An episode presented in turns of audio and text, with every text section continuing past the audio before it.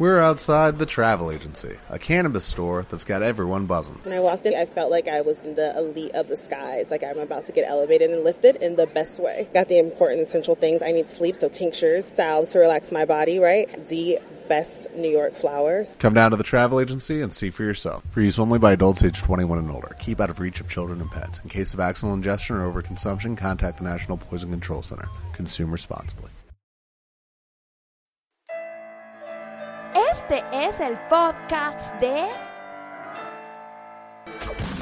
Kazuma Bajo Cero. Kazuma Bajo Cero Semanal. Manga, anime, cómics y todo lo relacionado al mundo que acabas de conocer.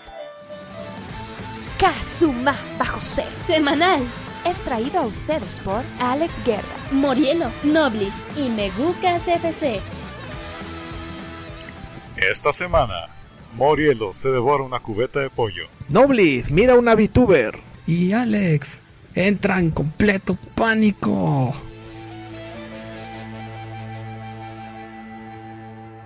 Bienvenidos una semana más a Kazuma Bajo Cero semanal, uno a las semanas, todas las semanas como el diario de Shelbyville. Y esta vez contamos con equipo completo, ahora sí, para entrar a ver todo lo que ha pasado esta semana, que ha sido bastante. Nos salió un guion algo rechoncho, así que a lo que te truje. Alex, ¿cómo has estado esta semana? Muy bien, muy emocionado. La verdad es que muy contento con lo que este he leído esta semana en cómics. La verdad estoy muy feliz.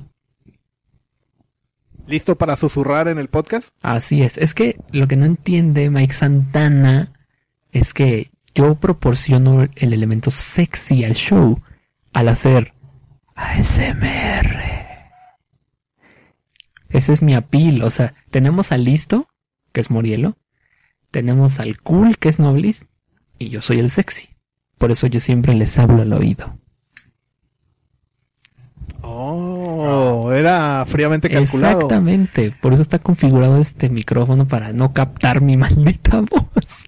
Nada que ver con que tiene como 12 años de edad. Oye, era peor cuando grababa con el micrófono de la laptop, pero bueno. Échenle al Patreon para que se compre un micrófono. Y por cierto, ¿quiénes nos patrocinan esta Nos semana? patrocinan como cada semana desde hace un buen tiempo. Desde el regreso nos patrocinan Kike Kabuto y Empresas Morielo. Oscar Urbina, pues yo espero, yo espero que tenga problemas con su tarjeta de crédito y que ya esté a punto de volver a pagar. Y pues mientras solo estos dos. Bueno, y aquí estamos con Alex que espera que los oyentes tengan problemas con las tarjetas de crédito. Eh, Morielo, ¿tú tienes mejores deseos para la audiencia?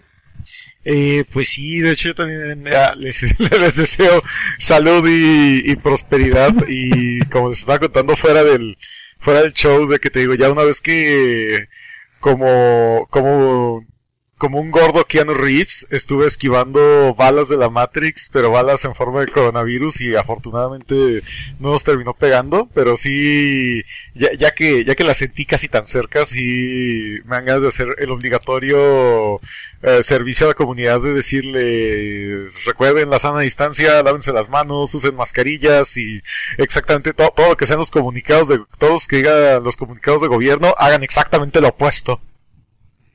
Así es. Uh.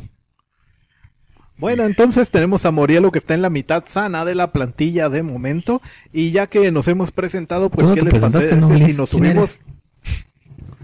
Ah, su anfitrión, Noblis, me pueden encontrar aquí cada semana y a veces en el podcast, hermano, y este tipo de cosas que son más como para la despedida. Bueno, pues nos subimos al sanitizado meca del mame. ¿Qué les parece? Me parece perfecto. ¡Ay, son demasiados enemigos! Necesitamos más velocidad para vencerlos. ¡Activen el mecha en breve! A ver si esto es de su talla. Ah, Muy bien, ya estamos aquí listos para la sección semanal que se ha ido comiendo al podcast y eliminando a todas las demás secciones que teníamos antes como el algo review o el algo editorial para mencionar todas las cosas que han estado pasando esta semana y han dado de qué platicar. ¿Qué les parece si empezamos con una pequeña eh, cosa internacional que se ha ido haciendo grande y me da para aprovechar para eh, dar un saludo a Kike Kabuto y su podcast de la nerdulería que me invitaron la semana pasada para hablar del tema de VTubers y esta semana explotó en cosas que ya no alcanzaron a entrar en el podcast de la nerdu- nerdulería. Los ponemos un poquito como en antecedente. Una VTuber es un personajito tipo anime virtual que se ha vuelto muy común en streamers, youtubers de Japón, a los cuales pues ya sabemos que allá esto de destacar y darse a conocer y tal, pues como que no pega mucho, en cambio, pues está, darse rienda suelta en el anonimato tras un personaje, pues les ha estado funcionando bien, tal cual que empezó como una cosa amateur y actualmente está profesionalizado de, por grandes consorcios que dan toda la logística y hasta hacen, este, pues audiciones para ver quién va a ser la chava que va a, a dar la captura de movimiento y la voz para los personajes que generalmente hacen streamings de videojuegos y es como pues los youtubers que usted suele ver, solamente que en vez de ver a un sujeto español, por ejemplo, pues va a ver una monita china eh, moviéndose, interpretando los movimientos que alguna japonesa contratada pues está haciendo. Y pues mucha gente está sosteniendo esto y simpeando estos modelos virtuales, los cuales pues se volvieron muy populares. Pero la, en la semana, pues ocurrió de que un par de estas, eh, Akai Hato y Kiryu Koko, se llaman estos personajes, estaban haciendo su streaming cuando eh, empiezan a leer una, unas gráficas estadísticas de visitas por países. Y se ve que este streaming japonés también fuera de, de Japón era muy popular en Estados Unidos y Taiwán.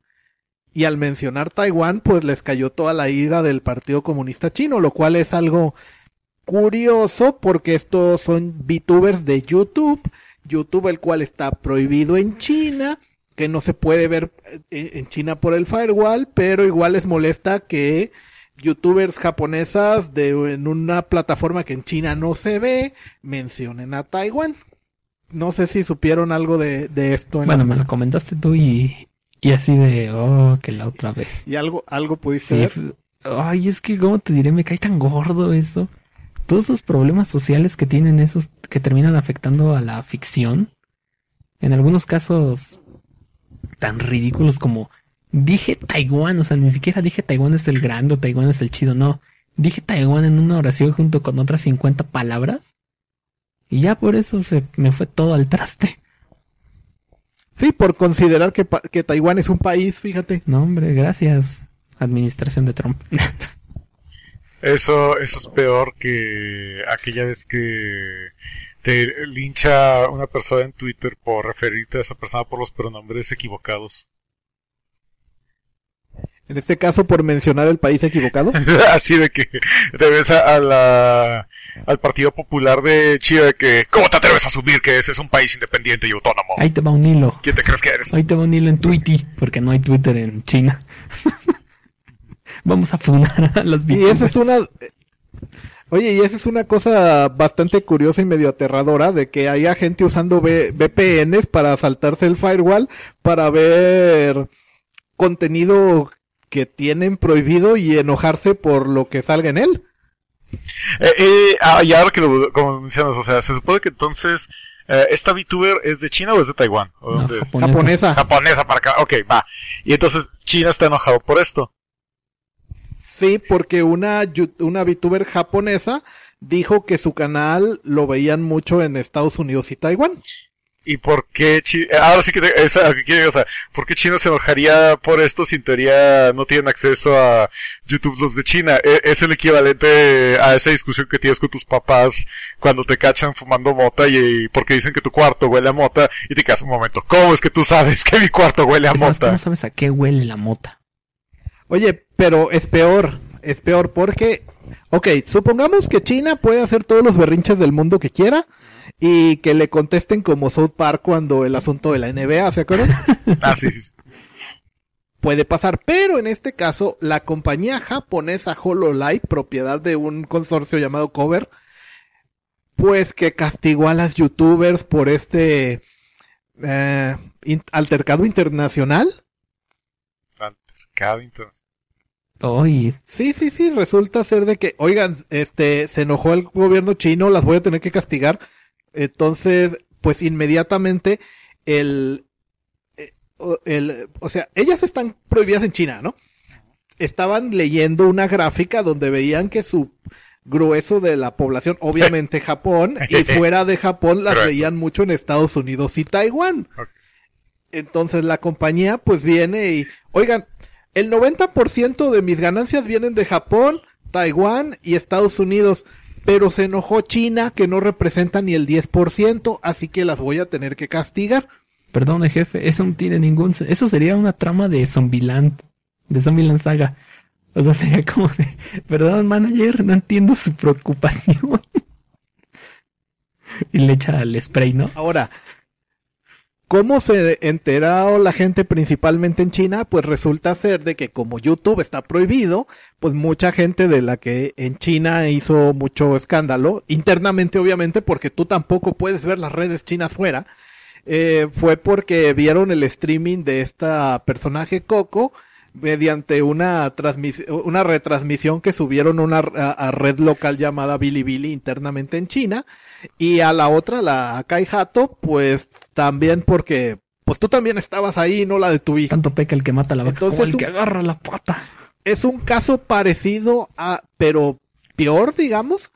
a- ¿Se acuerdan cuando Blizzard se puso a castigar unos streamers también porque dijeron algo de Sí, Hong Kong? Hong Kong, sí. Oh, claro.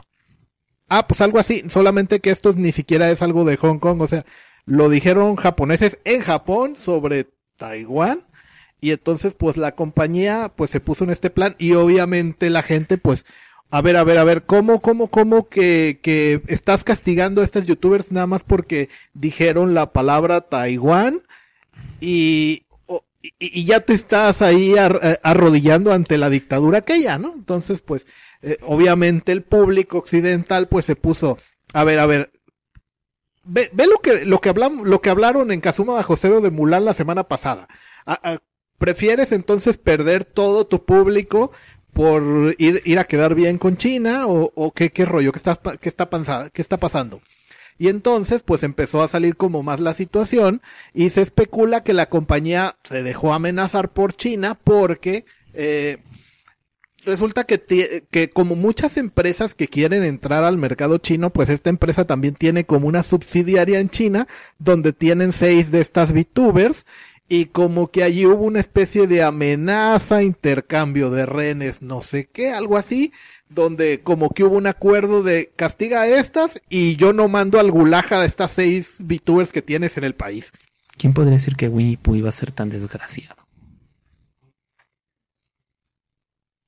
No sé, oye, de hecho, ya que estás hablando de, de Winnie Pooh y que estás mencionando sobre South Park, ah, puedo hacer una nota, una Adelante. nota rápida deportiva. Eh, no sé, seguramente ya lo vieron ustedes en Twitter y lo vio todo medio mundo, ah, aún si no siguen la NFL, sobre el partido del domingo pasado de los Broncos que tuvieron como locales Ah, y sí. que por cuestiones sanitarias, en vez de permitir que los espectadores Público. habituales fueran, llenaron todo el asi- todos los asientos del estadio de los Broncos con puros muñecos de cartón de personajes de South Park, en lo Con que en cierto grado casi todos los personajes principales y sobre todo secundarios de la serie estuvieron ocupando los asientos del estadio de los Broncos, que pues lamentablemente perdieron, pero pues eh, estuvo estuvo chistoso el gag. Me gustan esas situaciones creativas que hicieron. De hecho, hace unos meses también cuando eh, en Taiwán no podían entrar también público a los estadios, por esto eh, había un equipo, este, el de, de béisbol, lo- los monos de Rakuten, que esta empresa, como tiene muchas áreas de robótica y cosas así, pues llenó de maniquines, ro- mati- maniquíes robotizados que se movían. y, y- y era como muy creepy si, si lo piensas bien. No sé si ustedes vieron Ah, esta foto de un estadio de béisbol, a lo mejor no sé si la vio, durante los incendios de California, con todos sus espectadores de cartón. Entonces se veía como un crepúsculo naranja en medio de un juego, con un montón de siluetas, de sombras de siluetas viendo y dicen, "Esto es lo más 2020 que vas a ver. No sé si tuviste la foto, Núñez. Sí, comparaban mucho ese tipo de cosas con ambientaciones a lo Blade Runner. Sí. Sí. Pero volviendo a los VTubers y al apocalipsis de monas chinas. Ahora sí chinas. Sí. Oye, y bueno, entonces ya vimos que está pasando esto ahorita con Cover, que está peleándose entre eh, salvar a estas VTubers en- que tienen China y tratar de no generar el odio y perder a su público eh, fuera de China, que es el mayoritario, inmensamente En mayoritario. Taiwán Y pasó y en Estados Unidos. en Taiwán y en, y en cualquier otro lugar fuera de China, porque que, que no, eh, cualquier otro lugar que no bloquee YouTube. Y entonces pasó otra noticia posterior como dos días después, donde otra personaje llamado Chihuahua Shan, esta fue también suspendida por su empresa matriz porque estaba haciendo un streaming de Fly Simulator y se le ocurrió pues hacer un vuelo de, de Japón a, a Taiwán. Ya ves que son islas que están relativamente cerca. Ay, no puede ser. Sí, y entonces pues salió ahí como un comunicado de que discúlpenos por esta situación donde nuestro personaje sobrevoló un territorio y así y tra- como tratando de evitar el mencionar cuál territorio fue. Sobre un territorio eh, ahí Sí, que este, existe. No, no que no existe. Que Un territorio eso- que aparece en el colectivo de algunas personas que no están en sus cabales y que el gobierno chino pretende de- que no y no imaginen. Eso sí se me hace súper posapocalíptico y... ah, no me gusta usar la palabra fascista, pero sí se me hace súper fascista porque... Caray, o sea, entendería. Si una persona, digamos un cierto influencer, algo así, se le ocurre hacer un viaje a esta región, puedo entender cómo que está pasado como en su influencia real y en su tangibilidad va a tener un impacto político que incomode a, a la gente del Partido Populista de China. Pero estamos hablando que esto pasó en un simulador.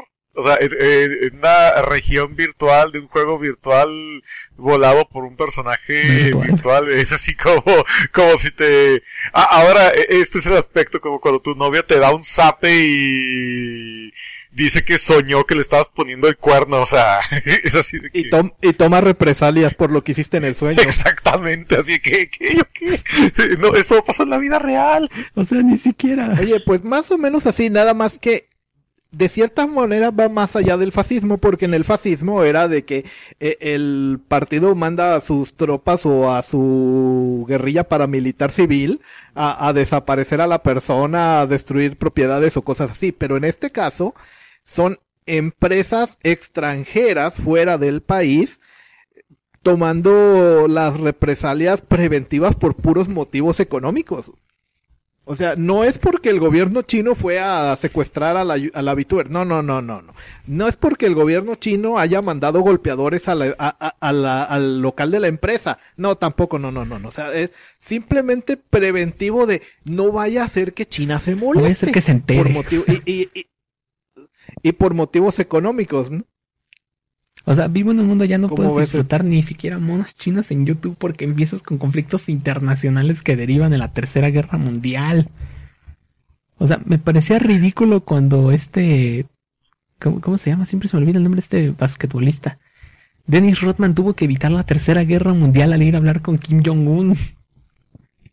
A Corea del o Norte, sea, sí. Dennis Rodman tuvo que corregir la línea temporal, Noblis. Vivo en un mundo donde ya ni las monas chinas se salvan de estas estupideces que ni siquiera tienen Te salva sentido. Dennis Rodman. ¿Qué va a hacer Dennis Rodman? Ya- él no puede hacer nada, él no se lleva con Winnie the Pooh.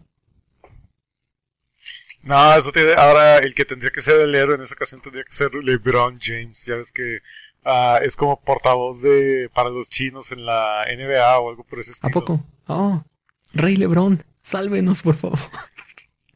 Ah, Si no funciona, este, el gobierno chino nombró oficialmente y con un documento legal que, que así lo explica a eh, Steven Seagal como reencarnación de un Buda, ¿eh?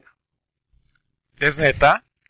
Sí. Espera, me estás diciendo que te necesito. Lo cual para una, para un régimen supuestamente ateo es muy raro, pero lo hicieron, ¿no? What? Luego te paso el enlace. Ok. Sí, te- tengo curiosidad por leer eso, sí me... Sí, sí, es un asunto de que ya ves que están peleados con el Tíbet y el asunto del Dalai Lama. Que supuestamente reencarna donde él quiera, ¿no?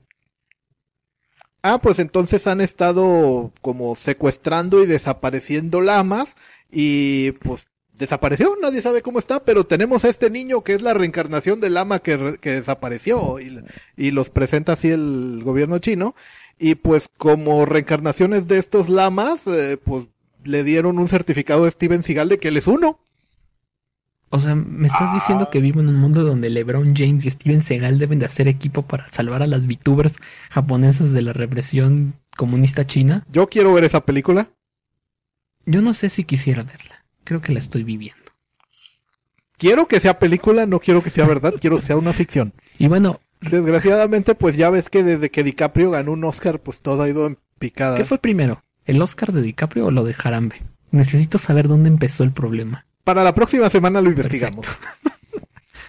bueno, avancemos de tema. Ya eh, eh, esto se está poniendo muy triste, muy oscuro y luego va a venir nuestro jefe a regañarnos porque mencionamos a Taiwán. ¡No hables, no!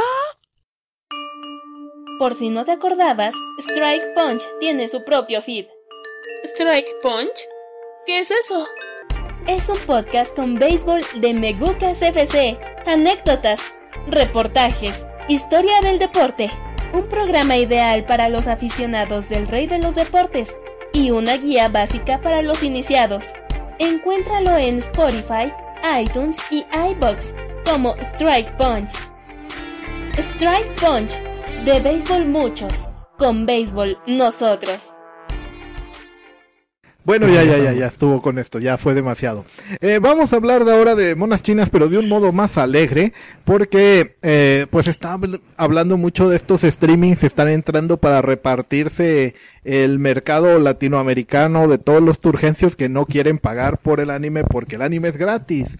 Y tenemos dos noticias de, de empresas de ellas. Una de ellas Funimation, que ya aseguró que llega a Latinoamérica en diciembre de 2020 que van a poner más de 200 series en su catálogo y que van a traer bastantes animes, han dicho algunos, con doblaje latino y han, han dado algunas muestras, pequeños trailers, como Assassination Classroom y Overlord, por decir los que más han destacado. ¿Qué les parece eh, cómo está entrando Funimation? Que parece que quiere, va en serio, como que viene con fuerza el asunto.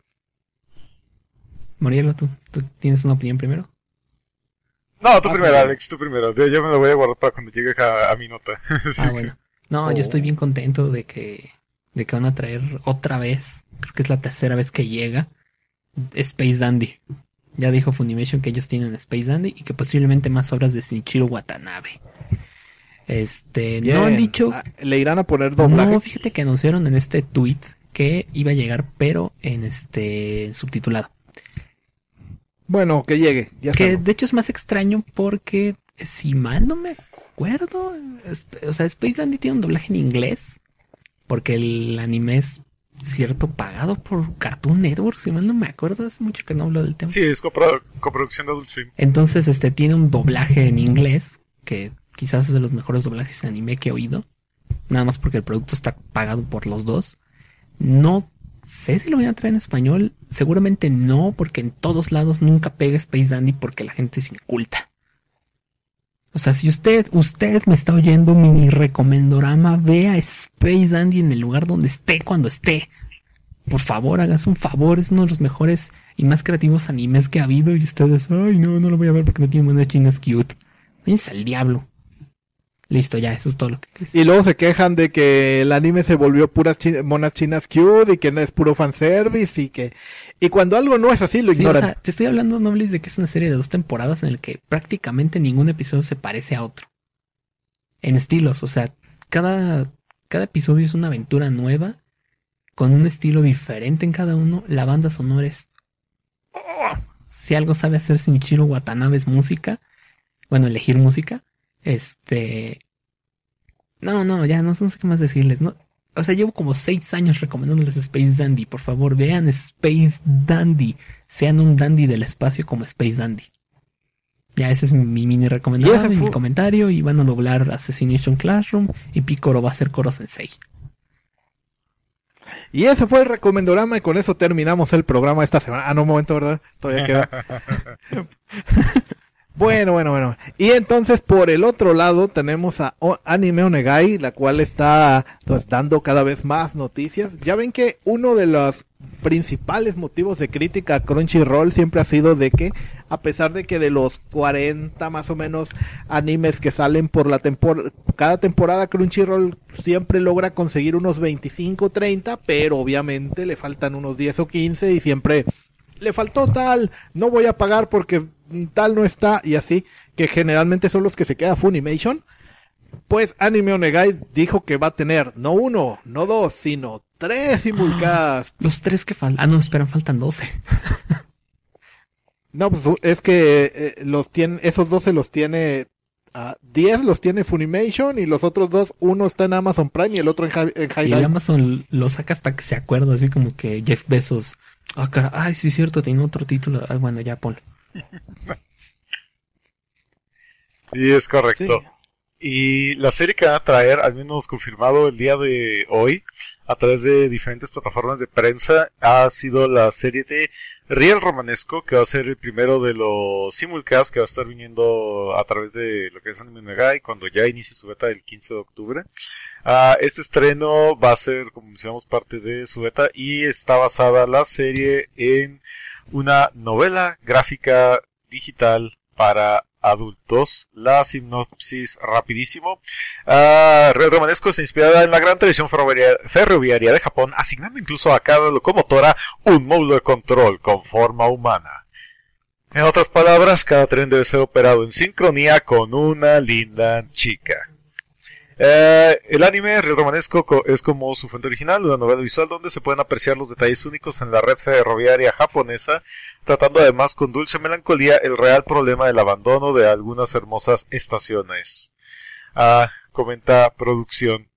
Lo cual eh, básicamente nos vende una fantasía de primer mundo, sobre todo en, en una época en la que México está viviendo intensamente lo que es la línea 3, creo que en Guadalajara del metro, que está hecho un desmadre, y luego vemos cómo nos echan pornografía de trenes aquí con este anime en Japón. Pero simplemente viene a resaltar que en este WrestleMania de los servicios de streaming, la pelea de los servicios de anime termina siendo más que nada eh, esa pelea que normalmente la, la gran mayoría de los espectadores utiliza para ir por más botana o ir al baño, en comparación con otras guerras más importantes como son la guerra de las consolas, o la guerra de los streamings de verdad, o la guerra de los refrescos o las cervezas, qué sé yo. O la guerra entre AMLO y los fifís de frena y el Calderón y medio México y los periódicos y bueno. Sí, o la guerra entre Armenia o Kazajstán. Ah, no, esa no les interesa mucho, ¿verdad? No. O la guerra entre China, Taiwán y Japón por VTubers. Bueno, al menos esa todavía es guerra fría. Pero y esperemos que no se caliente el asunto.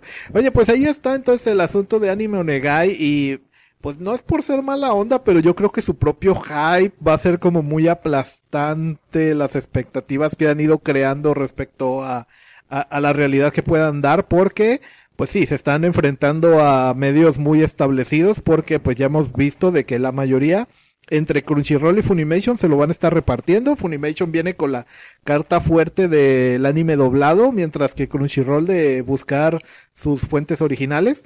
Eh, Prime, pues nomás porque, eh, o sea, como que está muy eh, diversificado y no le hace mucho caso, pero tiene músculo también. Y bueno, Haidai, pues eh, no es muy famoso, pero lleva tiempo picando piedra y pues mm, ya le lleva ventaja a, a Anime Onegai que va a empezar de cero. Pero pues bueno, vamos a ver qué pasa con la repartición entre, entre estos cinco. Y pues ojalá gane el público, pero atomizando la oferta y que, que cuando uno vea la lista de animes de temporada y diga, bueno, quiero ver estos, pero chin, este está aquí, el otro está allá y el otro está en la otra y no quiero pagar los tres. Ya quiero, O los ya quiero cinco. ver a los moraditos tratando de defender su privilegio. De, o sea, yo no sé por qué ustedes no pueden pagarse tres servicios de anime. O sea, nosotros con lo que sacamos de las películas del cine que los mandamos a ver durante la pandemia, porque eso es lo más seguro que pueden hacer estos días. No se puedan pagar todo Au. Ya, eso fue muy personal. Un poquito, pero es así como que de repente yo nada más volteé a ver como mi, mi recibo de la tarjeta con los cuatro servicios de streaming que me cobran y de los cuales uso medio servicio de streaming al mes, casi casi. Yo nada más estoy pagando dos, Netflix y Crunchy. Yo ya dejé de pagar. Igual. Es que ya dejé de ver anime. No, Todo pero, el doble. No, mira, fíjate que hay una cosa, eso sí, digo, ahorita yo sigo pagando Crunchy, aunque la verdad hace meses que no me pongo a ver anime en Crunchyroll. Ah, pero igual sigo diciendo, o sea, lo hago por el mantra de pagar la deuda de karma de todos los años de piratería que bajé de anime cuando estaba en la universidad. Ah, pero, eh, en este caso, ya eso sí, o sea, voy a tener un servicio de streaming de anime. ¿Cuál va a ser? Ya veremos la oferta cuando ya lleguen todos estos servicios, elegiré el que mejor me convenza. Pero, si hay algo que me dice, ¿qué te va a convencer de cambiar a de Crunchyroll a otro servicio? Es que me den la opción, aunque sea, de descargar en mi teléfono los capítulos para poderlos ver offline. Ya sea Eh, para Cru- recetar. Sí, Crunchyroll ya sé que ya lo está haciendo por un Sí, precio ya lo está premium. haciendo. Ajá, así que nada más necesito que los otros servicios me ofrezcan lo mismo a un precio, si es un precio igual, que tenga contenido que me atraiga, o si es un precio mejor, pues ya como que podré tolerar esa, esas cosas, pero siento que, en cierto modo, creo que esta llegada de tantos servicios de streaming sí fue como que el catalizador para ya por fin convencer a estos güeyes de Crunchyroll de decir, ok, vamos a darles el, la opción, el plus de poder descargar los capítulos porque saben que eso sí es algo que te da un montón de valor agregado, sobre todo si... O de perdida actualizar la app, que tenían años que no sacaban versión nueva. Ay, sí, la app de celular sí estaba del lado, ahí sí te lo reconozco. Oye, hasta la salida a Chromecast Es la falta de competencia. Crunchyroll también es bastante triste. No está ni optimizada, luego Sí. te pone capítulos que no son, luego se atora. O sea, to- todo, todo en Chromecast se puede atorar, no, pero Crunchy era como que se atoraba por default. Creo que así es como vi todo el torneo de poder de Dragon Ball atorado. Bueno, y aparte el poder, el torneo de poder de, Dragon Ball, cuando salía el capítulo empezaba así de que ya, ya, ya colgaron el nuevo, ah, y iba toda la marabunta y tumbaba la página co- como, si fuera un, un ataque de negación de servicio. Sí, de hecho yo recuerdo el torneo de poder, yo era así que me desconectaba del mundo por 24 horas del internet y luego ya, ya que se calmaba el desmadre ya lo veía con calma. yo lo veía, no yo lo veía en. YouTube. El día de estreno lo veía en YouTube, este, así con el ima- con la imagen que oscurecían digitalmente para que este YouTube no se diera cuenta. para que, para que el bot tardara un poquito en Luego lo, lo- le bajaban la calidad, o sea, para que tú según lo ponías en 480 y estaba en 60.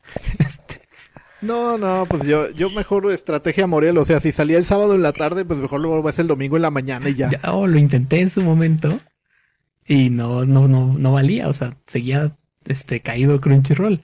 Entonces se de cuenta que hacía eso lo de YouTube, que casi casi era radionovela en japonés, sin subtítulos, porque tampoco se veían los subtítulos para variar. Este, ya hasta como el martes ya lo ponía en Chromecast en la tele y ya disfrutaba legalmente el, el episodio. Era una locura. Bueno, pues eso es lo que hay de los streamings y ya que estamos mencionando ahorita también Amazon Prime, pues resulta que Amazon también anunció esta semana un servicio de streaming, pero de videojuegos que se llama Amazon Luna, el cual es una especie como de Stevia, digo Stadia de Google, pero bien hecho porque en lugar de cobrarte la suscripción para darte el derecho de comprarle los juegos, pero no poder ni descargarlos ni nada. Lo tuyo está todo en el servidor y cuando esto lo cierren como el Google Docs o cuál era el servicio Los- este de Google que todavía estás Ah, llorando, Morielo. Eh, bueno, pues el que todavía le llora es Google Reader, pero también le han dado Sí, sí. en crana a Google Wave, a Google Plus, a Google Glass, así que sí, Google... Sí, sí. Hay una larga lista de cadáveres en el cementerio de Google. Eh, y pues bueno, entonces decíamos, entonces este Amazon Luna va a costar una suscripción de 6 dólares mensuales y ya enseñaron muchos juegos de Ubisoft y Sega principalmente entre las eh, compañías de juegos AAA y muchos, muchos, muchos, muchos indies y algunos juegos como Metro, eh, este Metro Redux, por ejemplo, también.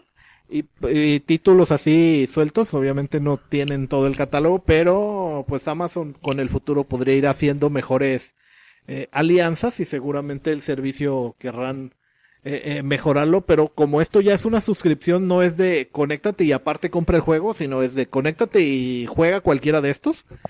Y ya sabemos que los servidores de, de Amazon, incluso, pues Amazon es una empresa que le da servicio de servidores a, a otras compañías también, así que está eh, eh, está sólido y pues parece ser que esto sí es lo que eh, Stadia debió haber sido. Y también esto llevó a otro punto curioso porque entre los eh, dispositivos donde va a ser jugable eh, para que tú conectes así inalámbricamente tu control y, y juegues está eh, la que lo descargues del Apple Store y en dispositivos Apple puedas jugar en la nube con esto. Hasta ahorita, pues, ¿qué les ha parecido lo que, lo, lo que se ha enseñado de Amazon Luna? Yo nada más tengo una, una mera curiosidad sincera, o sea, ¿quién realmente está, a, vería esto y dijera, yo le entro? Estamos diciendo que tal vez el año pasado, como una competencia directa o una propuesta de rivalidad para Google Stadia, hubiera estado padre, pero siento que es un poquito inoportuno anunciar esto en plena víspera de nueva guerra de generación de consolas. Bueno, si lo ves por ese lado, el, el xCloud de Microsoft es como lo mismo, pero mejor porque tiene todos los juegos que tiene el Game Pass. Sí, Ajá. e- esa va a ser su mayor competencia, e- ese servicio. La, la única cosa que yo le doy de favor a Luna, que digo, me agrada esto, es que el servicio no está, como se puede decir, no tiene cierto grado de codependencia de algún tipo de hardware. Porque a pesar de que Amazon va a estar vendiendo su propio control delicado, dedicado, que va a costar como 50 dólares creo, ah, de todos modos te dicen, sí, este control está optimizado para jugar en Luna, pero se vale desde tu computadora o tu teléfono o tal, lo que sea, se vale cualquier control, ya sea un control 8 ya sea un control de Xbox, un control de PlayStation, o sea, cualquier cosa que la se puedes... conecte por Bluetooth al, al dispositivo que vayas a usar. Sí, exacto, o sea, la única situación donde yo me pudiera ver contratando un servicio similar a Luna, y lo digo de manera hipotética porque esta cosa no va a llegar a Latinoamérica, al menos no de momento, eh, es que estuviera yo de viaje y de repente estuviera como que, maldita sea, tengo ganas de, de jugar, pero así como, como un drogadicto, así que buscando, estando en sequía o bu- buscando caer en el vicio, así de que me, urge jugar algo, pero de ahí, de ahí en más no, a mí en lo personal no se me ocurriría porque pues te digo, ah, podría incluso meterme a mi cuenta de Twitch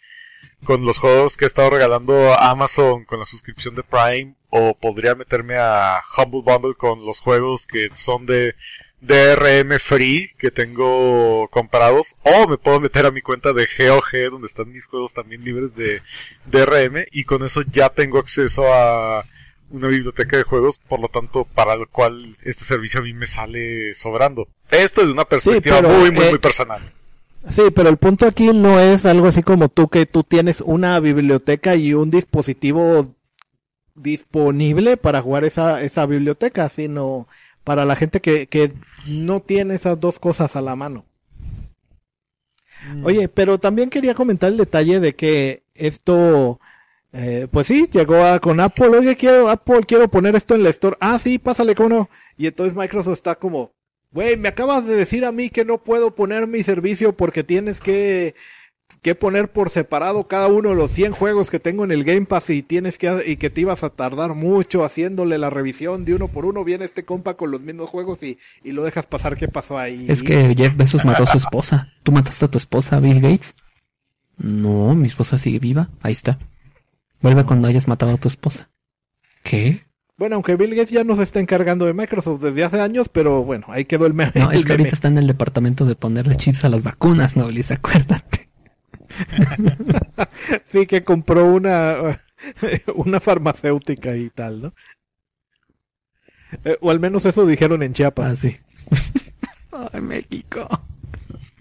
Por eso se caen los caminos rurales de Oaxaca. Sí, seguramente ese camino iba a Chiapas. pero en fin. Oye, este. Ah, pues decíamos entonces eh, eh, de que Apple pues traía su, su guerrita con Epic. Microsoft se puso del lado de Epic por el detalle de que los, les batió el xCloud. Y ahorita Epic hizo un. Se llama Coalición por la Justicia de las Apps. CAF por sus siglas en inglés. Coalition for, Coal- Coalition, Coalition for App Fairness. Y en este están metidas aquí algunas empresas. Yo de estas distingo mucho a Spotify, pero a ver si le suenan otras que están aquí metidas. Basecamp, Blix, no, Blockchain, sí. Desert, No. eh, el Concilio Europeo de Publishers, ¿Eh? eh, Ma- Match Groups, Med- Ah. News Media Euro, Europe, Prepper, Proton Mail, Sky Demon y Tile. Entonces toda esta docena de empresas lideradas pues por Epic empezó y como que Spotify es lo más conocido. A lo mejor las otras son muy grandes, pero no, no, no de cara al público. Siento Y que todas estas están siento que hablaste de una ¿Mande? colaboración de raperos en la que están todos los raperos y Snoop Dogg. No, Snoop Dogg anda drogado y haciendo un, un, un dueto con una banda. Ajá, sí, sí, Sí. sí, dijiste los nombres de todos los de la banda El Recodo y, y Spotify es Snoop Dogg. Ay, ¿sí ¿Qué hace aquí? ¿A qué hora llegó? ¿Por qué está cantando? Lo peor, lo hace bien. sí. Grábalo. Ya solo falta Forchan ahí, ¿no? Como para... Otra vez tú. Imagínate, ¿no? Ahí, Epic, Spotify y Fortune. Espera, El hacker conocido como Fortune. ¿tú, tú estás colaborando en la liberación de las apps? Sí. ¿Y también en contra de cuties? Sí, es lo correcto. Pero tú eres Forchan, tú no haces lo correcto. En esta línea de tiempo ya lo hace. Dile a DiCaprio y a Jarambe. Oh, no. Sí, el plano Fortune ya, ya aplicó una Iki de Fénix o una Señor Pícoro. Se ha redimido. Así es. Oh, no. Bueno, entonces eh, sacaron una especie de 10 mandamientos de estos sujetos donde comentan que Un decálogo, no me chingues, ¿en serio? Sí, sacaron un decálogo, aquí lo tengo si gustan. Mira, por favor, que no sea como porque el cada uno es no una sea oración que no sea corta. como el Andrés Manuel de la violencia contra las mujeres. No, no, no, no, no, no, este es más corporativo. Güey. Entonces dicen que número uno, que ningún desarrollador sea obligado a estar exclusivamente en una tienda de ¿Está apps. bien? que ningún desarro- desarrollador debe ser bloqueado por su modelo de negocios o cómo brinda sus contenidos, que cada desarrollador debe tener el mismo acceso a interfaces e información técnica que el resto, que todo desarrollador debe tener acceso a las tiendas, aplicaciones y siempre y cuando su contenido no sea discriminatorio. Que toda la información de un desarrollador no pueda ser usada para competir contra él mismo que todo desarrollador debe de tener el derecho de comunicarse con sus usuarios, que ninguna tienda o plataforma pueda intervenir con las preferencias de las apps en las apps de los usuarios, que ningún desarrollador se le debe de pedir un pago injusto o que no sea razonable. También que el número 9, que ninguna tienda debe bloquear que desarrolladores ofrezcan las apps en sus propios sitios o plataformas. Y que, número 10, todas las tiendas deben ser transparentes en sus reglas y políticas. Según esto es lo que esta docena de empresas le están exigiendo a Apple, que esta semana pues le dio paso libre a, a una aplicación de Amazon y a una igualita de Microsoft se lo negó. Wow. Qué fuerte. Sí que sí. Pues bueno, vamos a ver en qué queda, porque este pelea Apple Epic, pues gane el que gane, nosotros perdemos como Alien y Depredador, pero va a dejar asentar un precedente legal que va a afectar a al resto de, de compañías de apps y pues es un negocio que está que está en auge en estas fechas. Como en auge están las ventas también y las preventas online en Amazon que estamos mencionando y ya ven el, el nudo, el lío de nombres que trae Microsoft precisamente con sus X, sus S, ¿verdad? Entonces hay mucha gente que a la hora de mencionar a, a Series X, pues se, eh, se lía y le mete el One como por instinto después de haber estado 5 o 6 años metiéndole la palabra One al nombre de Xbox. Y pues pasó de que después de la presentación de, de precios y características que hizo Microsoft de Series X y Serie S, se dispararon las preventas y las ventas en Amazon de el One X. 700, más- como 740%, ¿cómo la ven? Por eso, eh, o sea, Xbox nunca entendió lo que, lo que hizo bien PlayStation. Números. O sí lo entendió, porque, o sea, eh, subieron las ventas de su producto 740%, Pero eh, o sea, Digo, venta es venta, ¿no? Al final son números que no esperabas. O sea, ventas, ventas. toda esta gente que precompró, compró el, el One X, ahorita ganan dinerito chido, o sea, Bill Gates ahorita está de, Sí. uff, gracias papá. Pero Con esto compro más Sí. chips. Pero ahorita es como cuando el, el Wii U, este, o cuando el X One X, el que era el Scorpio, ya, ya no sé qué pasó con, con el Xbox, pero me da mucha risa. Me recuerda a lo del Wii U. Sí, es tan parecido al Wii U y Mejor les hubieran dejado Durango y Scorpio. todo el mundo sabía que eso iba a pasar. Todo el mundo que estuvo siguiendo estas noticias del día uno sabía que iba a pasar. De hecho, ah, hasta yo admito que sí me dio, ¿cómo se puede decir? Un, un síntoma de vejez cuando hasta yo estaba batallando para separar qué, qué se supone que era cada una por su nomenclatura y sí me tomó fácil andar casi casi diciendo, ah no, o sea, primero es 360 y luego es Xbox One, luego es Xbox One X y luego también Xbox One S y luego ya son la serie X, la serie S, o sea, sí tuve que realmente dedicarme a, a saber las diferencias entre cada una de estas cosas. Oigan, oigan, Y oigan. lo que plot vi- twist. ¿Te, Lo que- te imaginas cuando llegue la señora a comprarle eh, eh, el Xbox al, al niño y le pregunte el de la tienda eh, cuál? Y le, y le, le, le, le diga toda la letanía de, pues tenemos el, el One S, el One E, eh, eh, eh, es, es, es la el escena, One, el One X, el Series S, Series X. es la escena de Scott Pilgrim cuando Ramón le está diciendo a Scott los diferentes tipos de té y se queda, hay más de uno. No, ¿Te inventaste algunos de, te inventaste alguno de ellos? Sí. sí. Y, la- y la pobre Karen. Sí, Piensa en porque, Karen, Noblis. Cuando le diga todo eso y solo concluya. sí. El nuevo. Ah, ok, el nuevo. El S o el X. Llamen al gerente ahora mismo. No. Esta tienda es de mi papá, te voy a despedir. Ahorita ya todos los gerentes de GameStop así de, ay, no. Sí, sí, porque actualmente hay cinco modelos, porque está de el Xbox base que tiene lector de disco, el S que no tiene lector de disco, el One X que es el poderoso, y luego viene el Series S sin disco y el Series X que trae disco, entonces va a haber cinco modelos de Xbox conviviendo. Sí, necesitan sacar una, ahora sí que este es el momento diseñadores gráficos. Know Your Xbox. Este es tu momento, eh, este es tu momento, Alex, donde tienes que hacerte la infografía para poder ser la, la guía de compras de, de los padres en esto. Y lo que quería decir, ya para, por mi parte, para cerrar eh, mis comentarios, era que esta cosa sirvió como el auténtico gatekeeper, el auténtico guardián, el cadenero de las puertas, para separar a las comillas, a los verdaderos gamers de los asquerosos casuales, ya que un, ga- un gamer de verdad realmente sí sabría distinguir las consolas. Pero yo no juego videojuegos y sí me sé la diferencia. ¿Qué soy entonces? Ah, me siento así. Spider-Man con el traje negro. Un podcaster. Eres un podcaster. Oh no, que me estoy transformando. ¿Qué soy? Te mordió un gamer en el metro. Gamer radioactivo. En lugar de pasarte COVID, te pasó, te convirtió en gamer. por favor. Bueno, bueno, bueno, bueno, ya nos pasamos a otros temas, pero sin salir de los videojuegos. Ya ven que eh, en este eh, espacio eh, hemos sido principalmente yo muy crítico con Pokémon Espada y Escudo.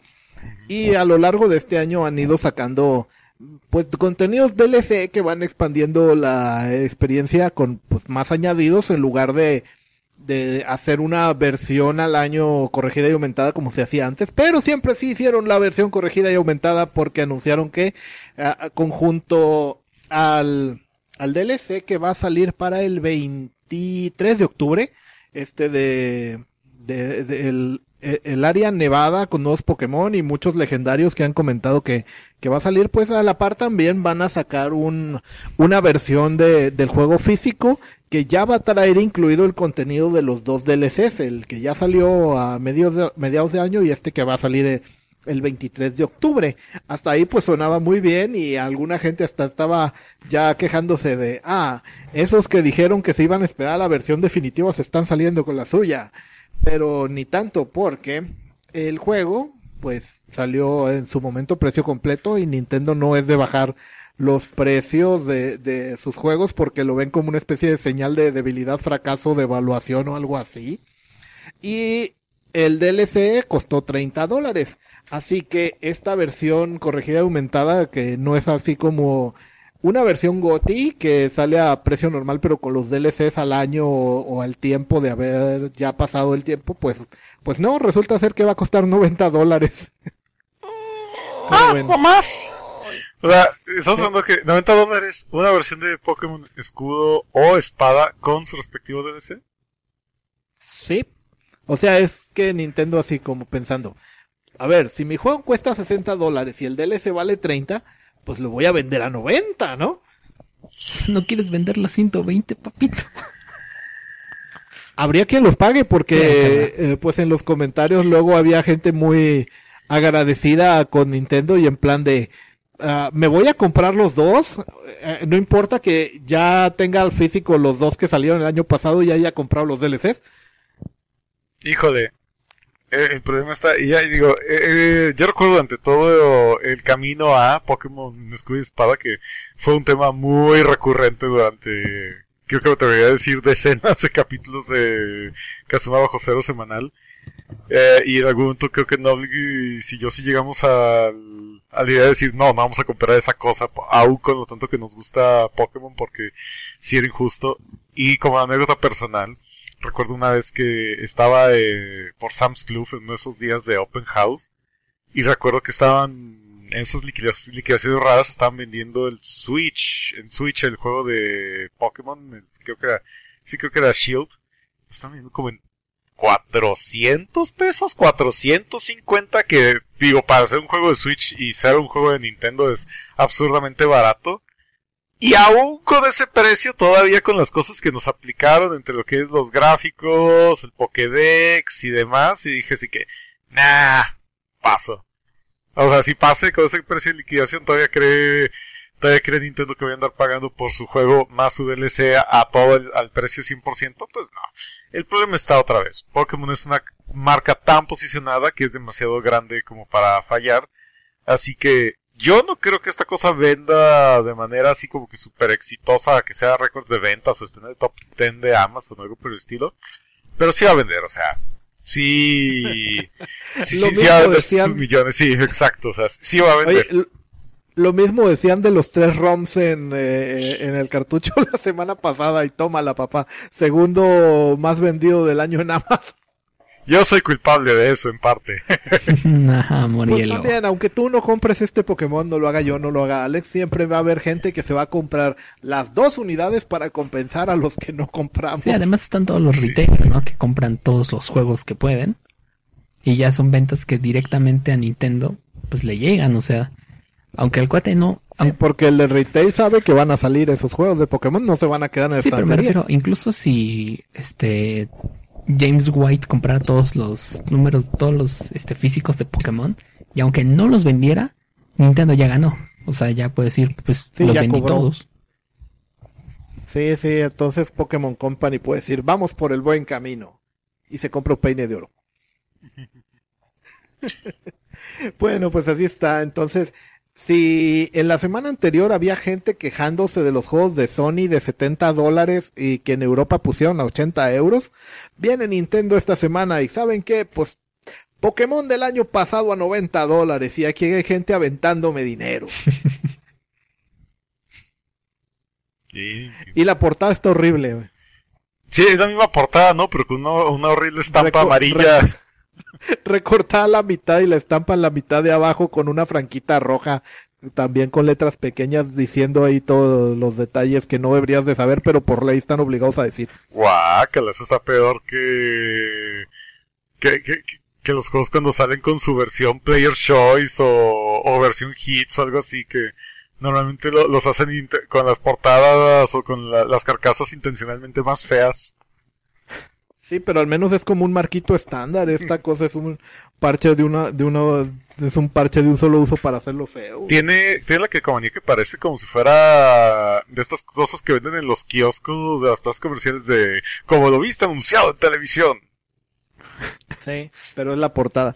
Bueno, no, en fin, y dieron más avi- avisos, además de espada y escudo, también mencionaron algunos detalles para eh, los juegos de Pokémon Go, por ejemplo, de que para subir los Pokémon al, al Pokémon Home y de ahí pasarlo a otros juegos, ahora van a cobrar.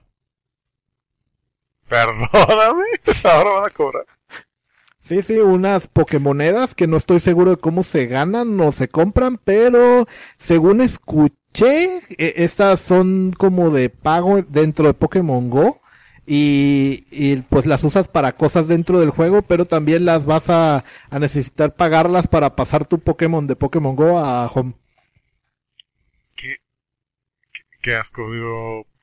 Pobre la gente que está en esta generación de Pokémon que tiene que lidiar con, con eso y, y me siento realmente agradecido de haber tenido el privilegio de haberlo jugado, haber jugado Pokémon cuando todavía tenía cierto grado de pureza que era que era solo capitalismo, sencillo capitalismo, no era capitalismo en fase crítica. Sí. Bueno, en fin, este, qué triste, qué triste. Esta saga me gustaba mucho, pero no, no, no, así no, así no puedo regresar. Nos vemos otro día. Vamos cambiando de tema, vamos cambiando de tema. Tenemos también algo de Nick Fury. Alex, cuéntanos qué pasó aquí con Nick Fury, Tom Cruise, etcétera, etcétera. Resulta que me cuentan, me dicen que va a haber serie de Nick Fury para Disney Plus. Que según, según dicen, me cuentan que sí va a estar Samuel L. Jackson en esto. Ahora, la pregunta es, bien. ¿sí va a estar o va a estar como Loki parece que va a estar en su serie? Que es como que saldrá un... O va a estar como, como salió Nick Fury en Agentes de Shield, como en dos capítulos. Pues quién sabe. Y dice que Tom... Eso te Dime, dime. Ah, no, es que eh, justo iba a decir algo por ese estilo de que todavía que Disney la verdad ha perdido millones de dólares con Mulan, que ha perdido millones de dólares con visitantes que no estuvieron yendo al parque en esta temporada de vacaciones en este tema de contingencia, en realidad pudieran darse el lujo de estarle pagando el salario de Nick Fury para producir series de televisión. Pues yo creo que Bob Iger bueno, ya fue con Samuel L. Jackson. Mira, Samuel, la situación está difícil. No, no ha sido un buen año. Seré honesto contigo. Quizás excedimos un poco en la confianza que teníamos sobre nuestra propia empresa. Y yo quisiera que pudieras colaborar en esta, en esta fase tan complicada para nosotros en Disney. Y sería muy, muy malo de mi parte, por supuesto, creer que tú lo hicieras de pura caridad, porque sabemos de tu trayectoria, nos has ayudado mucho. Y gracias a ti muchas películas son vistas, a pesar de todo. Entonces, amigo Samuel, no te puedo pagar exactamente como yo quisiera en los términos monetarios que manejamos en la industria normalmente. Así que me veo, lamentablemente, en mi digna posición, en utilizar una forma de pago que pueda ser un poco menos placentera para eh, aquel que paga, pero que yo creo que tal vez te pueda complacer. Así que, con tu permiso, Samuel, voy a bajarme los pantalones. Y, y Samuel, wow, wow, wow, nigga, nigga, nigga, come down. Put your pants, put your fucking pants on. I'll do it, I'll do it, just, just go. Ah, ¿en serio? Ah, gracias, Samuel. Ah, gracias, este. Ahí, ahí nos vemos en el estudio. Yeah, nigga, tío. Ya que se fue. Fucking white people.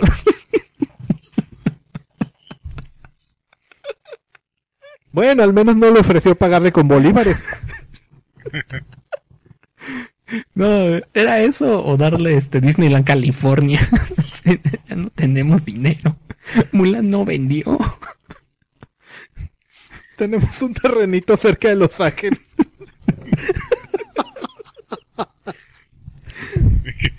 que Sí. no interesa Mulanlandia, la podemos cambiar a Samuelandia. Seguramente tendría más público, yo iría. Yo sí irías a Jacksonlandia. Tendría más, más visitas, sí, imagínate. Así, así es Morielo. Eso resuelve tu duda de cómo Samuel L. Jackson aceptó el proyecto. ¿Pagos de especie? Va. Y la otra noticia es, es más rumor. ¿Qué tiene que ver Steve Rogers Ah, ahí? no, este, ya ves que la de Doctor Strange, este, como ya dijeron que va a haber un multiverso, pues creo que es, creo que cada periodista del medio se está inventando su propia nota. Así que toda nota que tengan de eso, si no la confirma Variety o The Hollywood Reporter, ni se la crean, ¿eh?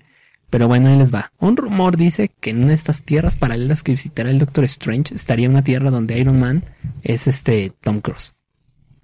O sea, no que Tom Cruise es Iron Man, sino que Tom Cruise interpreta a Tony Stark. En esa tierra en particular, nada más porque sabemos que eh, hay como infinitos universos y, e infinitas posibilidades y en cada uno de ellos pasó algo. Y en la otra dicen que sería una tierra donde Hydra sí manda y tienen su propio capitán Steve Rogers. Ahora sí que haciendo paralelo con la, el evento de Marvel Secret Empire. O sea, y que sería el mismo Chris Evans interpretando esta versión malvada de Steve. Aunque la versión de Steve de Hydra era nada más Steve, pero con el traje de Hydra. O sea, era básicamente igual. Entonces era como Nada más cambia el Ajá, sí, logo. era como de hago todo por el bien, el bien que Hydra piensa. ¿Y ya no eres más fascista? No, para nada. No, soy igual. Nada más que lo hago por Hydra, no por Estados Unidos. Ah, ok. Chido. Capitán Hydra. Así que, ¿cómo ven? Increíble. Es que les digo que esta película Eh. del... O sea, lo confirmado 100% es lo de que va a estar el Doctor Strange. Digo, es el personaje. Dos, que va a estar Wanda. Y tres, que va a estar Loki. Esas tres cosas son true hasta ahorita porque lo dijo Feige. Todo lo demás que salga, gente, pues tómenselo así como que con un granito de sal, no vaya a ser, que hagan el ridículo. De hecho, se me hace hasta más creíble lo de Tom Cruise que lo de Steve Rogers con el actor de este Chris Evans. Se me que es más fácil de que eh, Tom Cruise diga, ah, quiero hacer ahí un cameo y ser parte del MCU porque ya ves que yo quiero ser todo y estar en la cojolía de todos los moles y estar en todos lados. A que convenzan a Steve, eh, este, a Chris Evans de volver a ser Steve Rogers. Aunque pues, igual a lo mejor sí le dicen, oye, pero nada más es como un cameíto, este, ah, bueno, a lo mejor Como sí. el de la película de Thor, ¿no? Que nada más sale haciéndose Sí. de sí mismo, ¿no? Como de, oh, no sé cómo aguantas este sujeto, bye. Pues quién sabe, hasta no ver, no saber. No me creeré en ninguno de estos rumores hasta que no salga o en un tráiler o esté en la película que ya esté viendo en el cine cuando sea que la veamos. Y nada, que solamente que sea alguna escena post créditos o algo Sí. así. es que te digo que esa película yo ya no sé de qué se va a tratar, o sea, con todo, lo- digamos que todos los rumores son reales, ¿no? Esa película de qué se puede tratar.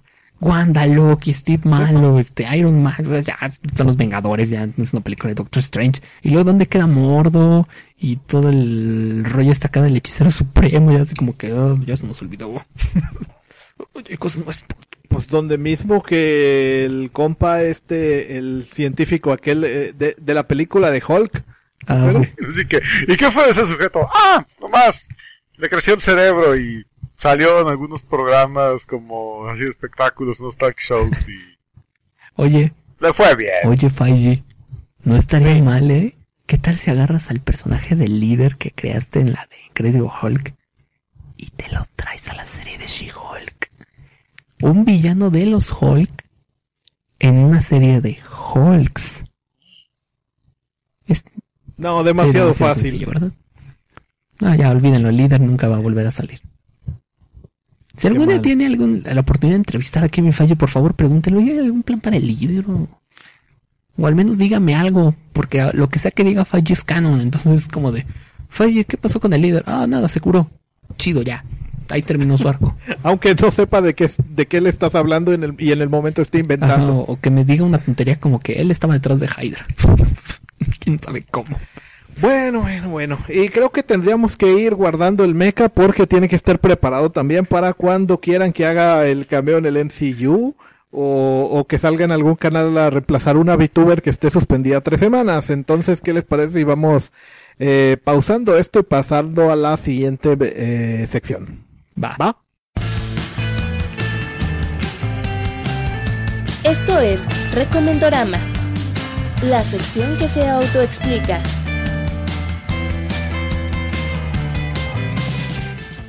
Bueno, pues aquí estamos ya en el Recomendorama, la sección que se autoexplica.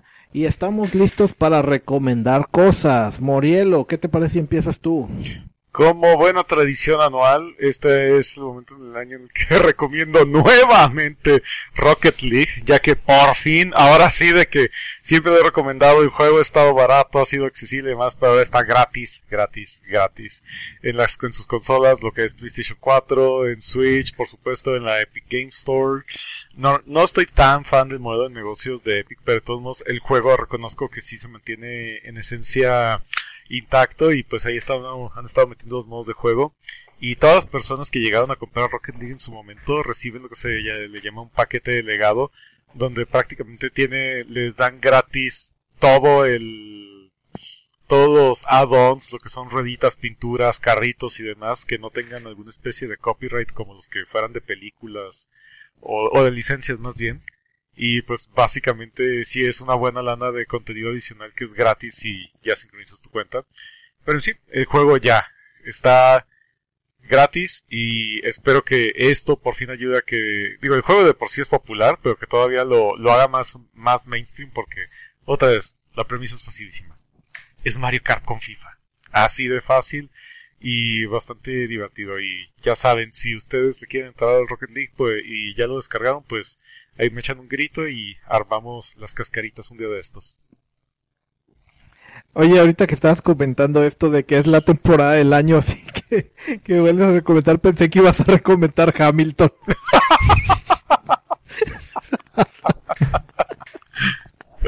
Ah, de hecho, creo que eso ya pasó. Creo que ya hice mi recomendación anual cuando salió la película para Disney Plus. Ah, no, esa fue por la vez que te, esa fue la vez en la que te interrumpí. Porque Ah, ya ni cierto. querías recomendar nada, ya y cruzaste los brazos. No, ya no. Ya, ya no voy, ya. No, ya nada. Ya no voy a recomendar nada, no veo nada ya. Bye. Sí, así meme de Simón Bolívar de no, ya no quiero nada. bueno, entonces les recomendamos Hamilton, digo, les recomendamos Rocket League. Les recomendamos el DLC de Hamilton para Rocket League. Les recomendamos Con el jugar- éxito My Shot. Les recomendamos ver este, jugar Hamilton con Rocket League de fondo.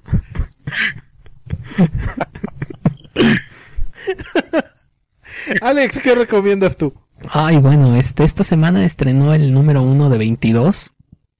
No estoy bromeando, es el número uno de 22 del X of Swords, que es el nuevo evento de los mutantes para el universo Marvel en cómics. Este, escrito por este Tini Howard y Jonathan Hickman dice que él hizo algo, pero él no hizo nada. Por ahí está su nombre, así que por eso lo incluyo. El cual es el evento de este año para Marvel. O sea, ya hubo uno que fue Empire, pero no cuenta, entonces este es el evento de Marvel de este año que solo involucra a los mutantes. Bueno, ¿qué necesitas saber para entender este evento?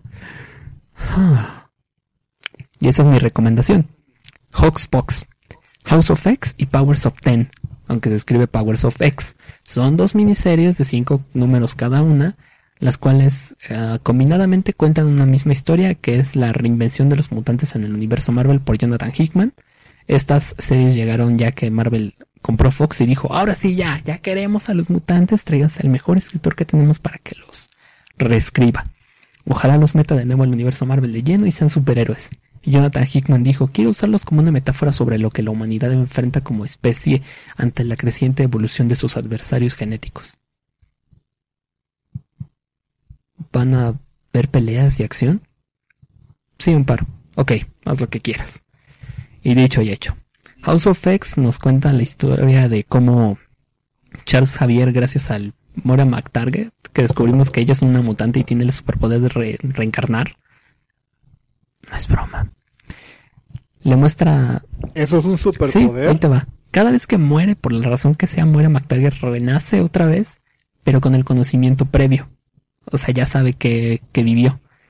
Y resulta que Ah, seis, a- así sí me resulta gusta. que a su séptima vida de Moira McTaggart se da cuenta de que el camino de Magneto no va, no sirve, el camino de Charles no sirve, el camino de Apocalipsis no sirve, mm, el camino de eliminar a los mutantes no sirve, ni el camino de ser promutante sirve. O sea, de integrar al mutante en la, en la humanidad. Por lo cual llega en su sexta vida a decirle a Charles, Charles, ¿qué crees? Que nada sirve. Y entonces, solo hay un mundo en el que nosotros vamos a sobrevivir como especie. Y ese es inbreeding. ¿Qué? y sí, todos los mutantes del mundo ahora viven en la isla de Krakoa, que es una isla interdimensional mística que está en otra dimensión. Todo mutante es habitante de Krakoa por derecho. Y hay varias flores a lo largo del mundo en las cuales tú como mutante puedes atravesar y llegar a Krakoa y vivirás una vida feliz y plena al lado de tus hermanos mutantes. Tienen un montón de medicinas, avances tecnológicos, tan es así que ya superaron a la muerte con un proceso de clonación en el cual utilizan a cinco héroes y villanos de los X-Men.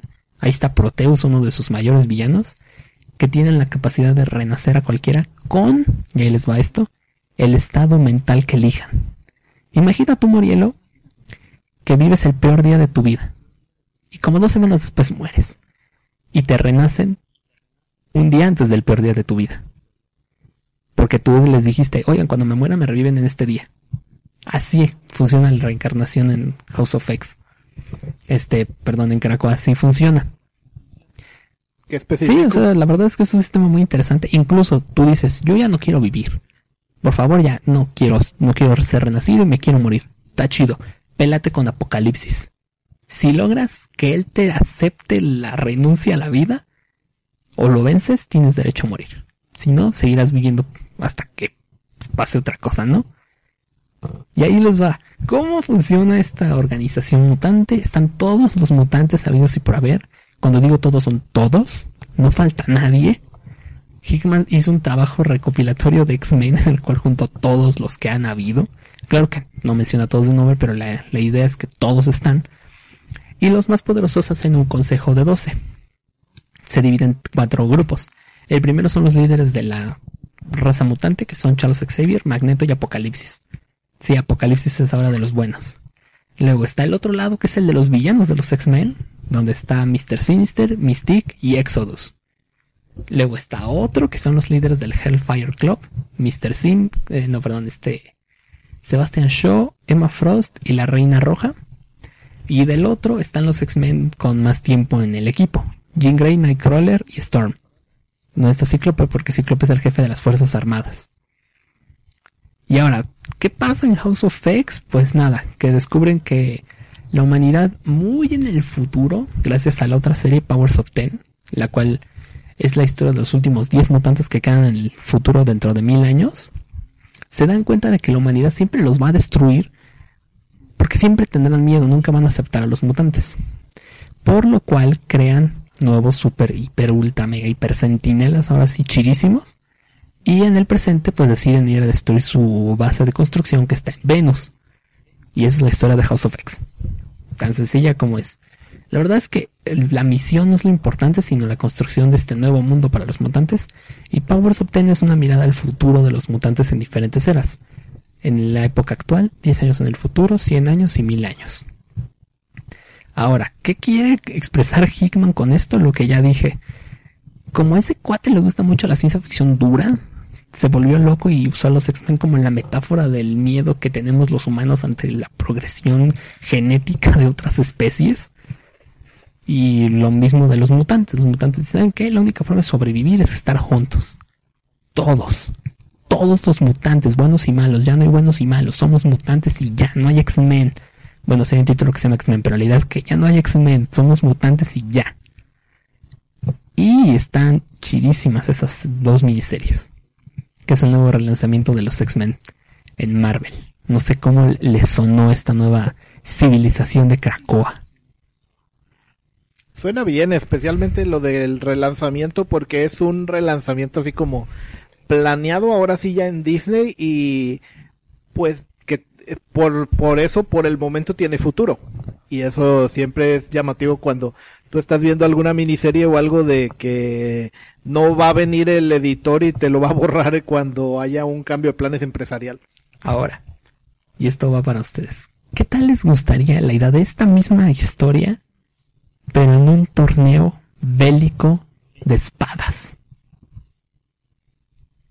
Tomen este mismo concepto de la raza mutante junta enfrentándose a otra raza en un torneo de espadas. Con, con la Ah, forma de escritura de un drama británico medieval. ¿Interesa? No, también estoy, güey. Estoy, güey, que no dice aquí. No sé, este es demasiado extraño, eh, pero bueno, va, digamos que Es existe. que ese es el evento de Exodus Swords. Viajan a otra dimensión de la dimensión de donde viene Apocalipsis porque, ah, ahora Apocalipsis viene de otra dimensión. Ya no, no es un mutante que nació en Egipto, no, es un sujeto que renació en Egipto, pero viene de otra dimensión llamada Otherworld. Van a Otherworld y sus hijos lo traicionan y, ay padre, nos dejaste, ahora vamos a matarte y a ti y a todos los que se pongan en nuestro camino. Llega otra ser más poderosa. Oigan, oigan, oigan, hay una forma de resolver esto, con un torneo de las artes marciales. Oh, civilizado. Y entonces dicen los hijos de Apocalipsis, está bien, traigan a sus campeones y nos agarramos a guamazos. La sujeta hasta le dice a los X-Men, ah, por cierto, hay 10 espadas antiguas en la Tierra que pueden utilizar como armas super chidas para ganar. ¿Qué? sí, vayan por esas. Y vuelvan en tres días y nos partimos la crisma aquí. Ese es el evento de X of Swords. Digo, así, así como lo reseñé yo está muy tonto, ¿no? Pero todos hablan así, todos poéticos. No, y el vástago de la guerra que va a enfrentar nuestras posiciones. Está súper ridículo, pero me encantó el maldito primer número. Entonces, ahí léanse House of X y Powers of X si le gustan los X-Men y quieren saber qué pasó con ellos después de que Disney ya compró Fox. La verdad es que a mí me gustan los X-Men como superhéroes, pero esta nueva idea está muy interesante. Esos los pueden encontrar tanto en línea, en la aplicación de Marvel, o pueden comprar los trade paperbacks en Amazon. Creo que están en 400 pesos cada uno. Muy importante eso decir dónde lo encuentra porque luego el mercado de los cómics a veces es muy volátil y desaparece. Sí, si no, búsquenlos en línea y ahí los encuentran. Tampoco me voy a hacer el santo. No lo compré. y pues ya, esa es mi recomendación. Bueno, entonces creo que ya es mi turno. Esta semana también salió, este fin de semana ya, eh, un juego que se llama Genshin Impact, también conocido como the Wild. Así, güey. cuéntalo, cuéntalo, sí, qué, qué bueno que lo abordaste. El Breath of the Waifus. Es que este juego lo enseñaron el año pasado de una empresa que también el nombre está bastante cómico porque se llama Miollo. Aparte de eso, e- es una empresa china, supongo que en China no tiene esas connotaciones. Y entonces, eh, visualmente es muy parecido a, Zelda Breath of the Wild, con la diferencia de que, para empezar, es un juego free to play, lo cual a mí me tenía mm, escéptico y escamado, porque pues sabemos que Breath of the Wild, a pesar de mundo abierto, haz las cosas en el orden que quieras y lo que sea, pues tiene un, una historia y un objetivo final, lo cual en un free to play que con ingredientes de gacha, pues no debería haber. Por ejemplo, Alex, ¿cuál es el objetivo final de, del Fire Emblem de celulares? No sé, hacer amigos. Exacto, entonces esta es como la, la principal diferencia porque este juego pues sí como que tiene una historia pero es como para que juegues hasta que llegues a, al multiplayer y a partir de ahí hay muchas misiones y tal. Y el ingrediente gacha son personajes, entonces es como una cosa mm, integral. En la página incluso tienen algunos como mangas precuela de algunos personajes que en este modo historia son importantes para eh, situarte como eh, y esto les pasó a ellos esto antes para que en el momento que tú te los topas en el juego ya vienen de este de, este- de este trasfondo y jugablemente está bastante está bien, está bien, o sea, sí tiene cosas similares a, a Breath of the Wild, especialmente al moverte por el por el mundo, que es bastante amplio. Y al escalar, correr, nadar y tal, tienes el más o menos el mismo gasto de de estamina. Hay estatuas por el mundo diseminadas que, que te sirven para ir leveleando o mejorando tus habilidades más que levelear. Pero la gran diferencia es que al tener muchos personajes, tú vas armando como tu party y hay siete elementos en el juego, los típicos de fuego, agua, hielo, electricidad, etcétera, etcétera, lo cual le aplica también una estrategia medio Pokémon, pero en, en Action RPG porque estás, no hay turnos, no hay, no hay pausas, no hay nada, sino que como el Zelda solamente que si en lugar de siempre traer a Link, pues fueras cambiando personajes, cada uno tuviera diferentes elementos y como se manejan las físicas como en Breath of the Wild, de que puedes quemar pasto y luego aprovechar los vientos y tal, pues igual aquí, pero con, con los elementos, entonces puedes, por ejemplo, congelar eh, enemigos y ya que están de, eh, pues eso, sólidos congelados, derretirlos con fuego y ese tipo de cosas, o mojarlos con, con, con ataques de agua para que conduzcan electricidad después cuando cambies a un personaje de rayo. Y también este tipo de compo, de combos te permiten ponerte creativo y a pesar de que hay gente que luego, luego, a pesar de que el juego tiene dos días que salió, ya está haciendo sus tier lists y tal, o gastándose 500, eh, hasta 500 dólares para hacer tiras de gacha para obtener algunos personajes que nada más salen así, lo cual a, a mí en lo particular, pues, no me atraen tanto, me atrae más eh, lo que vas conociendo en el modo historia y por lo visto, el juego no es, no hace mucho énfasis en, en, ponerte trabas que te obliguen a, a pagar. Es de esos juegos que parece que son como eh, pay to fast, les llaman, de que pagas para ir más rápido. ¿En qué? En conseguir materiales para para hacer así tiradas ga- eh, y conseguir premios en, en los gachas que lo más llamativo son los personajes de que si están clasificados en estrellas ya ve cualquiera que haya jugado juegos gachas de de celular conoce este tipo de sistemas de personajes clasificados así como en tiers o también objetos, armas y cosas así para para equipar a los personajes también se pueden conseguir de esa manera. Pero eso ya es como para eh, los más completistas, digamos. Entonces siempre estos juegos tienen la manera de que el que quiera ser ballena tiene la libertad, pero el que no esté muy desesperado, no lleve mucha prisa, puede ir jugando gratis sin pagar o pagando cuando decida de que este juego ya me ha dado un montón y quiero retribuir. Entonces parece ser que el, eh, el equilibrio entre estas cosas está bien logrado, al menos en lo que se ha visto hasta ahorita, pero obviamente pues no tiene ni una semana que, que salió el juego, entonces todavía son como primeras impresiones. El juego está, salió ya para PC, para eh, celulares Android, Apple y PlayStation 4. También eh, tiene cross save y, y crossplay excepto con, con PlayStation 4, ahí nada más es crossplay, pero cross, cross save no, porque, pues ya ves, las empresas de, de consolas cuando, cuando ganan la generación como que se ponen enfermas de poder. Y entonces, pues no, no, no permite Sony hacer cross saves con todas las demás plataformas, las cuales sí. Entonces puedes, por ejemplo, estar jugando en tu casa en tu PC, guardas eh, partida, lo dejas y puedes jugar en el teléfono después y seguir usando tu mismo, tu mismo save que, se guarda en la nube y lo puedes compartir entre los dispositivos. También está anunciado que va a salir en Nintendo Switch. En este momento no tengo la, fecha exacta, pero en algún futuro va a salir también. Y pues bueno, ahí está el juego. Entonces es algo así como un Zelda of Breath of the Wild Free to Play y me sorprendió de, eh, de momento gratamente en el pre- eh, estas primeras horas de juego. Órale. Yo cuando vi descaradamente el mundo estilo Breath of the Wild, sí me, dio curiosidad, pero no, bueno, me dio morro decir, bueno, qué es lo que van a intentar hacer o qué onda. Ah, tengo un par de conocidos que sí les llamó la atención y que ahorita le están probando suerte. Ahorita ya nada más también esperaré su, su reseña para ver si le doy una oportunidad, aunque también así como que ando en la idea de que... eh, no, no, esa es la onda de los de los juegos free to play, pues digo, hay, algunos que sí me interesan, pero este cuando lo vi dije, pues bueno, si tengo ganas de hacer esto, pues aquí tengo el Breath of the Wild en la Switch, así que, que, que voy a encontrar de diferente o especial allá, pero pues la verdad sí se ve padre el juego.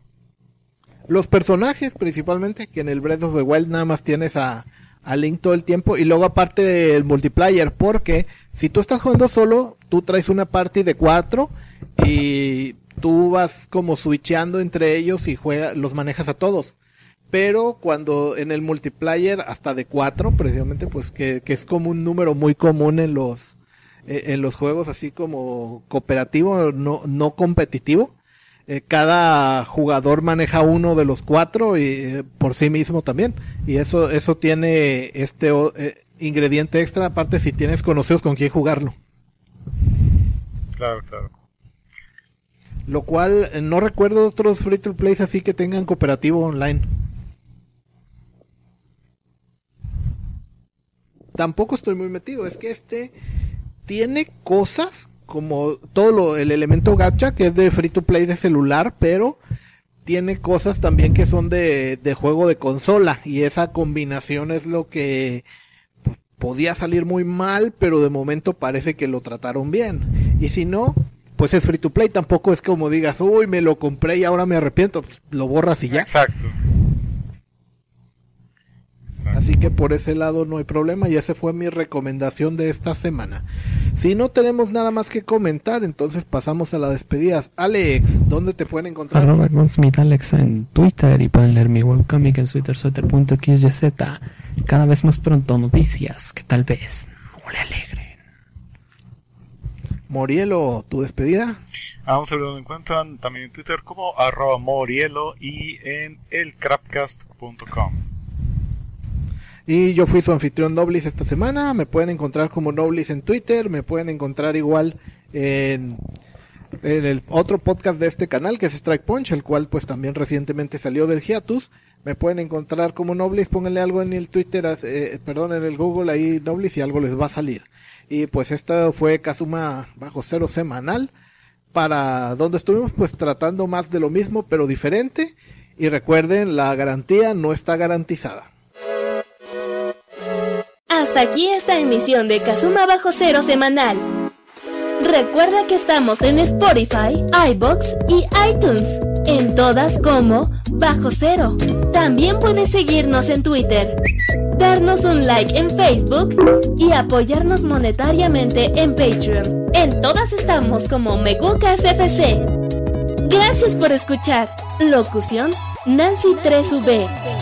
Producción Noblis. Esta fue una producción de Megucas FC, podcast y videos con efectos de sonido y queso.